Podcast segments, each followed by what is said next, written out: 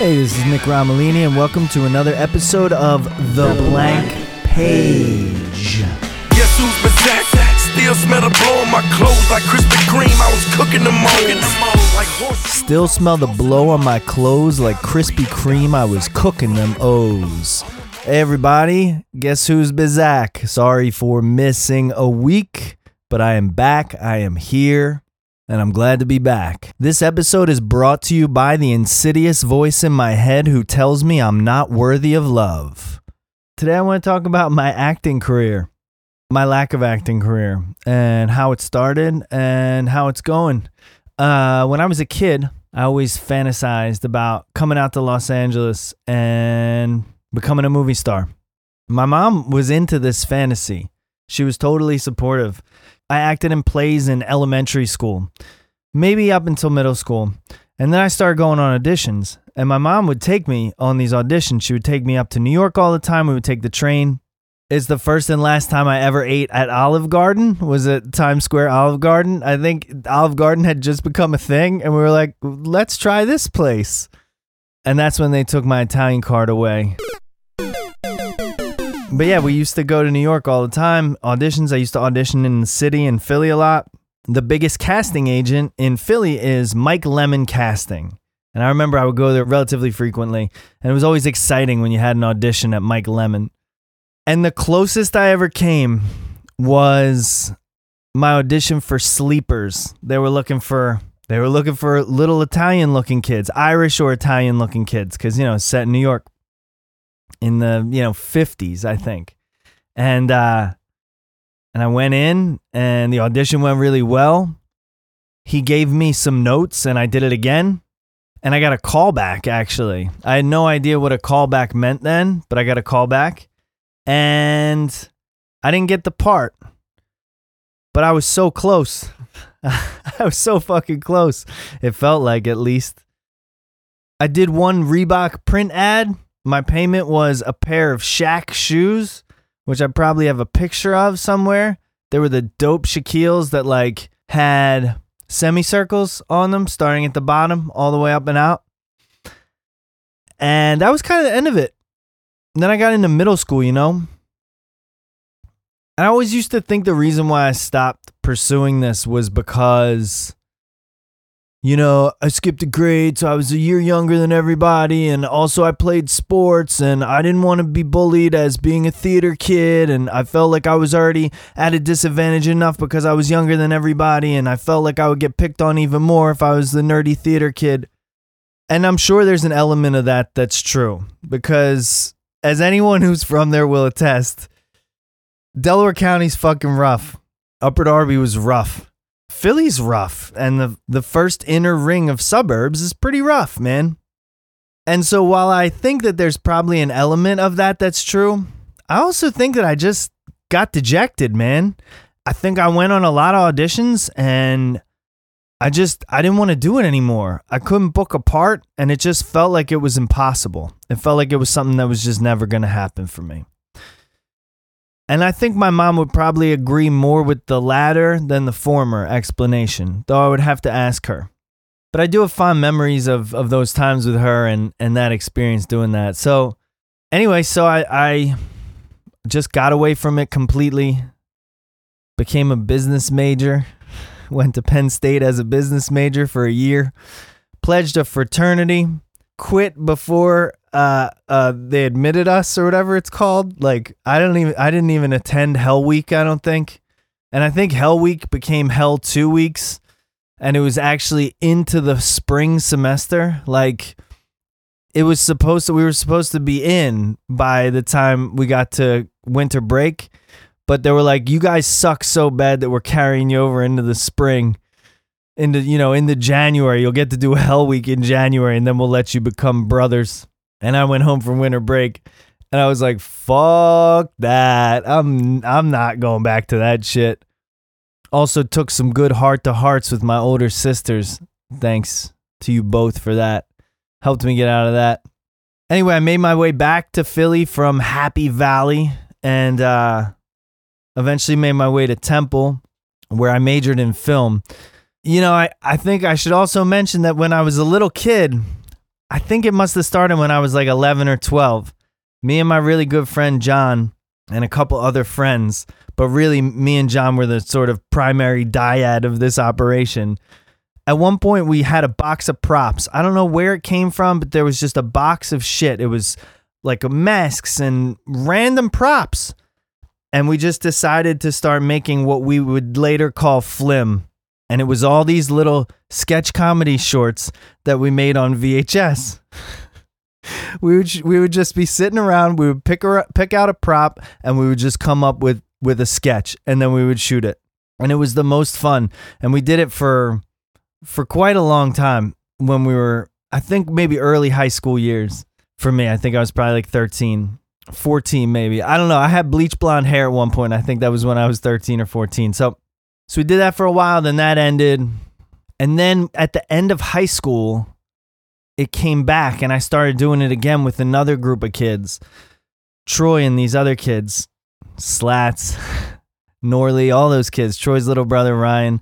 And we made all these all like another round of sketches. And we would we would just do it constantly. We would just get stoned and make sketch comedy and it was the most fun shit ever. I've released some of them on the internet. I've always promised that one day I'm going to put them all together and like actually put them all out somewhere. And then, you know, and then I went to film school. I, I, I went, we filmed those sketches like all summer at the end of senior year. I went away to Penn State. We would do them whenever we got together throughout that year, freshman year. And I was like, what the fuck am I doing? Like, why am I doing business? Like, what is this? What am I doing? And I tried to, I tried to transfer to NYU and I got rejected. I wrote an essay originally about Pink Floyd. That was my essay. And my sister was like, you might as well send them a bag of weed, which is the most hilarious and simultaneously discouraging thing that somebody could say to somebody. And so then I, I redoubled my efforts and wrote an essay about a Bronx tale. And it was so fucking trite because I didn't know how to write essays, man, because I wasn't that well read and I didn't know how to express myself. So, anyway, so I don't get into NYU, move back to Philly, start going to Temple. Now I'm just attending Temple for, for film school, just being, you know, 18, 19, 20, 21, like losing my mind as, uh, well, I don't know if other people do that, but that's what I did. And all the while, like I still really wanted to act, but I never put that out there. I would never, you know, audition for anything at school. I would never tell other film students like, "Yo, cast me for your thing. I would love to act in it." I just was like, well, "Surely this will just happen for me at some point." There was a point in my I think it was my first year in Temple where I told my family that I wanted to sell everything that I owned. I wanted to sell my guitar. I wanted to sell everything that I had and take whatever money I had and take Gus, which was my 1994 white Dodge Intrepid, load it up with a few things and drive out to LA. And they talked me out of it. I don't know how I feel about the fact that they talked me out of it, whether it was a blessing or a curse. I don't know what would have happened if I had driven out to LA when I was 19 and uh, tried to make it in Hollywood, I probably would have OD'd and died. Uh, maybe. Or maybe I would be a fucking huge star right now. Who knows?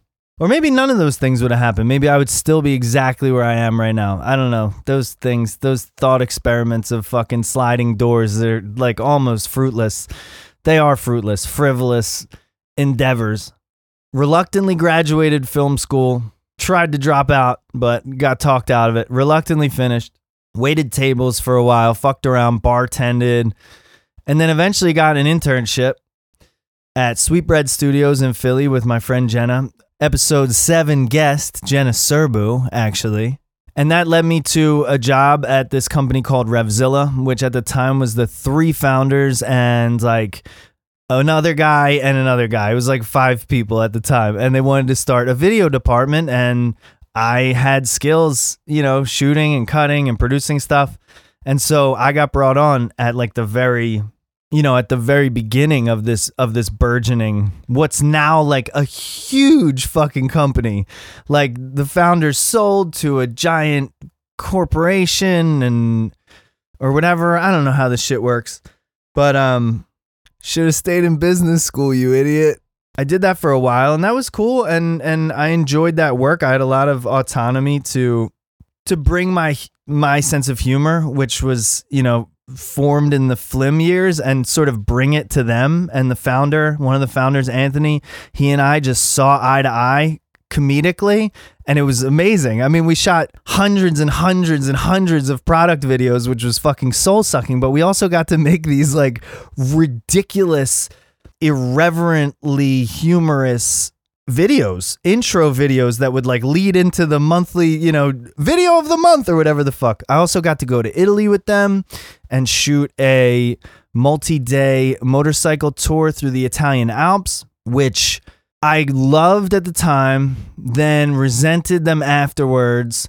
And now, with you know, 10 years space and time between now and then, I'm really grateful to have had that experience. The resentment only came because, you know, we worked for four days, flew a red eye, got in on a Sunday, and he was like, Yo, I'll see you at work tomorrow. And I was like, What the fuck are you talking about, man? Like, I'm not coming in tomorrow. Anyway, it was a great experience. Maybe I'll cut this part. They were really great dudes and it was a it was a good time. But I always I guess I just felt like I just wanted more, you know? And when I was in Philly, I started this collective called Workers of the East with my friends Louie and Andre, and we started doing documentary work. And I really did. I wanted, I wanted to be a director too. I really love directing. I love composing shots. I love shooting and cutting. I, I, I love filmmaking. I love storytelling in general, but I really love filmmaking. And so it just got to a certain point. The Workers of the East guys thing was great, and I was hopeful that we could like build it into some sort of company but I guess I kind of realized that like there was no money in music videos in Philly. Like there was no money in documentaries in Philly. And so I was like, well, I'm to move to LA or New York. I actually was thinking about moving to New York, but my sister Jen was moving out to LA and it was like, well, maybe LA just makes more sense. Like, let's visit, let's see how it is out there, whatever. Like, maybe New York would be, you know, a grind that we don't want to have at this point, you know, in our late 20s. So we moved to LA and uh, I fumbled around for a while. I didn't really fumble around for a while. I started cutting pretty much right away. I, I put, I you know, I tried to find jobs as a shooter, as a, as an editor, like whatever I could get when I got out here, and I fell into editing, which led to the next gig, which led to the next gig, which was cutting the documentary Bridegroom for Linda Bloodworth Thomason, who was the creator of Designing Women. And I was like, and it won the audience award at Tribeca. And I was like, this is it, dude. I'm fucking, I'm done. Like, this is it. I'm a documentary editor. This is going to lead to big things. Like, I've made it already. I'm, I'm fucking 29. I've been in LA for a year and like, I'm in my career now. Of course, Ugats came from that. And I, you know, built a career in other lanes of this, you know, of this industry. But the acting thing has always been there, and it's always been a strong desire of mine. And I worked on a couple indie movies, and this one girl who was uh, coordinator, I think, on on one of them. I had told this woman that I was interested in acting, and she was like, "Well, there's this guy.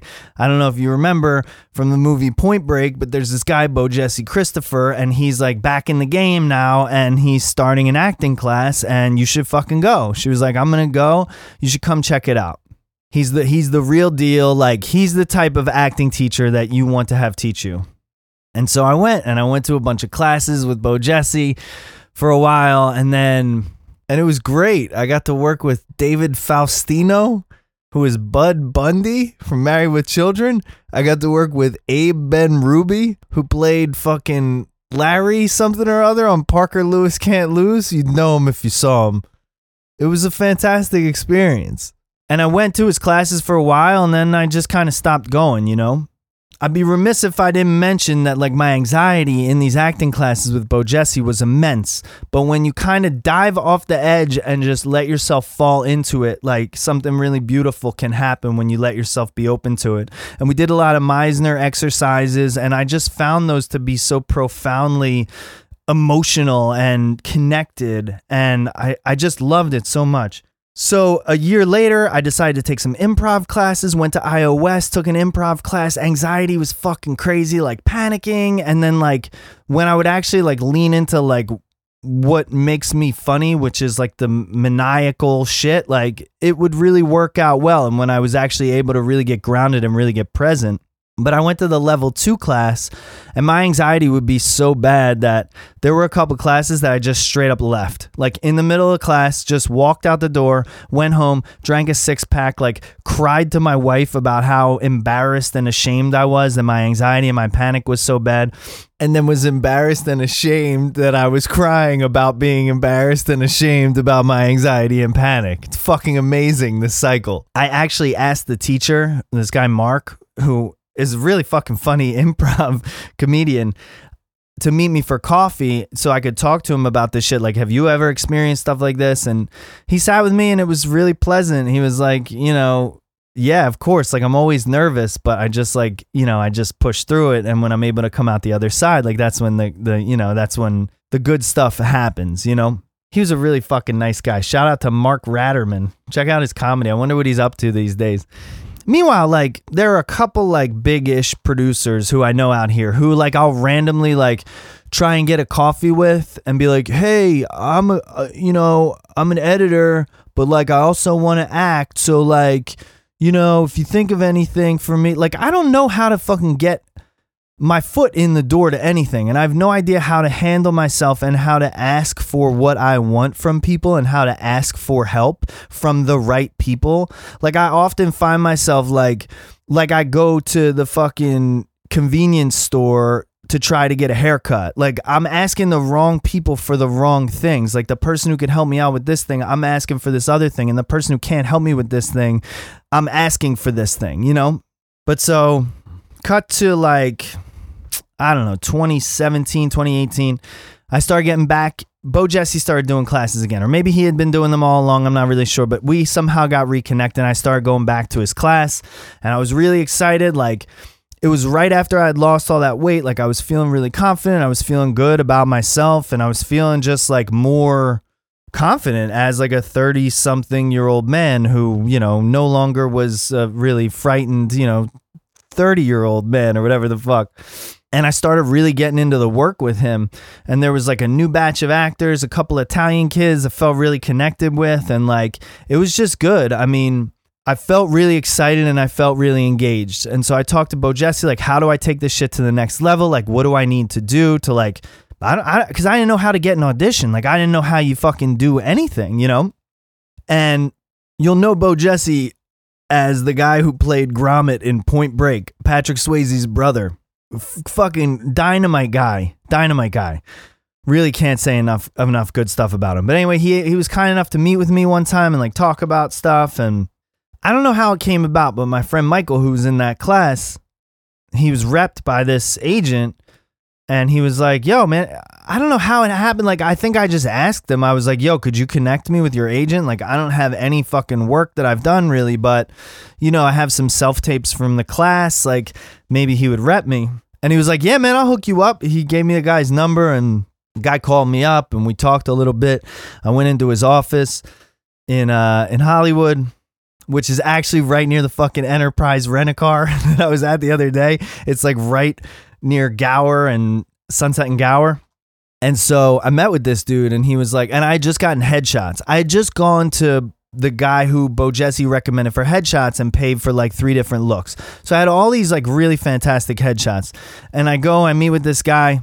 I'm not going to say his name or the eh, name of the agency because I don't want to drag this fucker. Even though, like, because I still can't tell if like he's deserving of being dragged or not. But so I go and I hand him my headshots. He was like, these are shit. He was like, "We need better headshots. These are no good. These don't represent who you are at all. You look like Ratso Rizzo, and that's what we need to do with you." He was like, "I'm gonna do headshots for you. It's gonna cost you such and such for the prints and for the mailers because we're gonna print them and we're gonna send them all around town." I didn't know any better, and I'm like, like I was a little hesitant to be honest. And I talked to Sam and I was like, I don't know if this feels right. Like, I don't know if this guy's trying to take me for a ride, you know, whatever. And she's like, well, just go with your instinct and he was like really fucking pushy.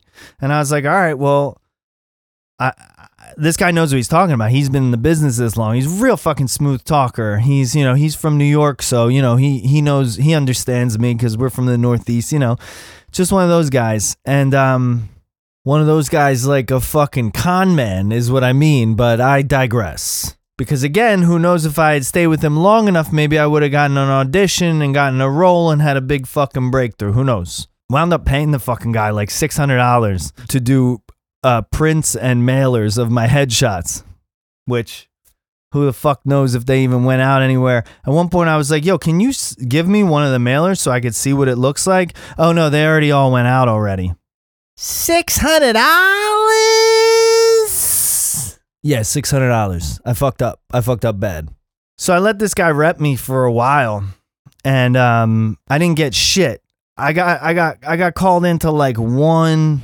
It was I got he got me one VO audition, one voiceover audition for a video game for like a dubbed video game. Like he didn't get me shit, and I didn't know how it worked. You know, I was just like, maybe your agent doesn't get you auditions if your headshots aren't right or maybe my looks not right you know about me about me about me like what's wrong with me what am i not doing right and and every time i would call him and talk to him, you know he, he told me he would share with me a talent report all the time like look here's all the things you're being submitted to.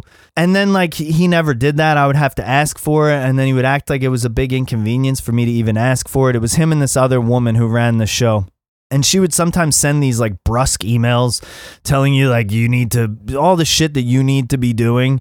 Like just really shitty people like treating their clients like shit and so i hung in there for a while and at one point he was like you know i think you really need to get some new headshots and we need to do some new mailers and I avoided that for a while, but then I was like, well, my hair's a lot longer now, so like maybe that does make sense. We'll try something new.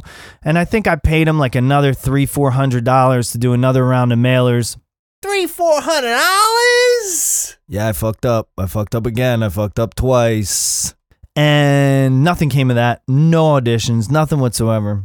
And then the pandemic happened, you know, and nothing you know there was just nothing going on for a while and i think i talked to him once or twice and he was like are you still in the game like you need to you know you need to be the one to decide like how much of this you want to be a part like i you know just putting it on me like i wasn't doing something right even though he was the one who's supposed to be repping me and he's not getting me fucking dick and eventually like there was some audition that like I just didn't even respond to. And he called me and he was like, Is everything okay? And I was like, Hey man, honestly, I just think it's best that we cut ties at this point.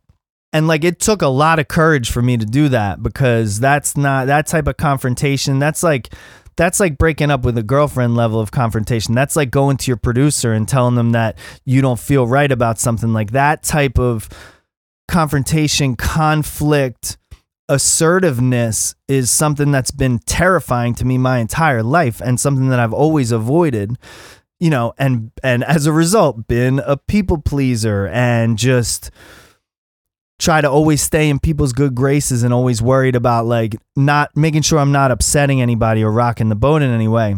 So it took a lot for me to do that, but so that was like 2021 at some point and now I'm just out here agentlessly not doing any classes, not trying to audition for anything, but um just out here recording this podcast for y'all all the fucking time on my grind. But Bojesse is now back doing shit in person and I'm thinking that maybe sometime in the new year when the schedule opens up a little bit, I might try and get back in there and do some more classes. And then, you know, as my time frees up more as the kids get a little bit older and I feel like I can take a little bit more time away here and there. Like maybe I'll try and do some student films and things like that because I really do have a passion for expressing myself in that way and and I'm good at it. Uh, like the feedback I've gotten in class from other actors, from coaches, teachers is that I'm fucking good at it. I just haven't given myself the opportunity to do it. Like I wrote I wrote this short film called Cream a few years ago and I directed it and I cast actors in it. But like I should have just been in it. Like I wrote it for myself. Like I wrote it with myself in mind and I still casted other actors in it and um you know, I have some ideas for shorts, I have some ideas for features and I intend to make something at some point. I tend to be in something at some point. And um I don't know. That's the uh that's the history of my acting career. and whatever the fuck else I just talked about for all this time. I hope you enjoyed it. I guess I'm just kind of putting this out there to whoever whoever's around and you know, think of me when you're thinking of film projects. If you have any casting directors, things like that, producers, people you might want to introduce me to, hey, you got to meet this guy. He would be perfect for this role as a stereotypical Italian American. He's he'd slick his hair back and give him a gold chain and he could be a perfect little gangster. I mean, honestly, I'm fine if that's how I get in the door. Like, however I get in the door is how I get in the door. This feels like another rambling episode of The, Blank, Page. Leave me comments. Tell me what's going on. Subscribe to this shit. Tell me what's working for you. Tell me what you don't like. Tell your mother about it. Tell your grandmother about it if she's still around. God willing, she is. Tell your nieces, your nephews, if they're of legal age to listen to this vulgar content. Tell your cousins. Tell anybody. Tell the fucking guy at the corner store. Tell anybody you know. Tell anybody you want to tell about the Blank Page podcast. As always, thanks for listening to me ramble. Dad, I still don't know what this shit's about, but I'm going to keep doing it. Thank you for listening to the, Blank Page. I will see you next Tuesday. Peace.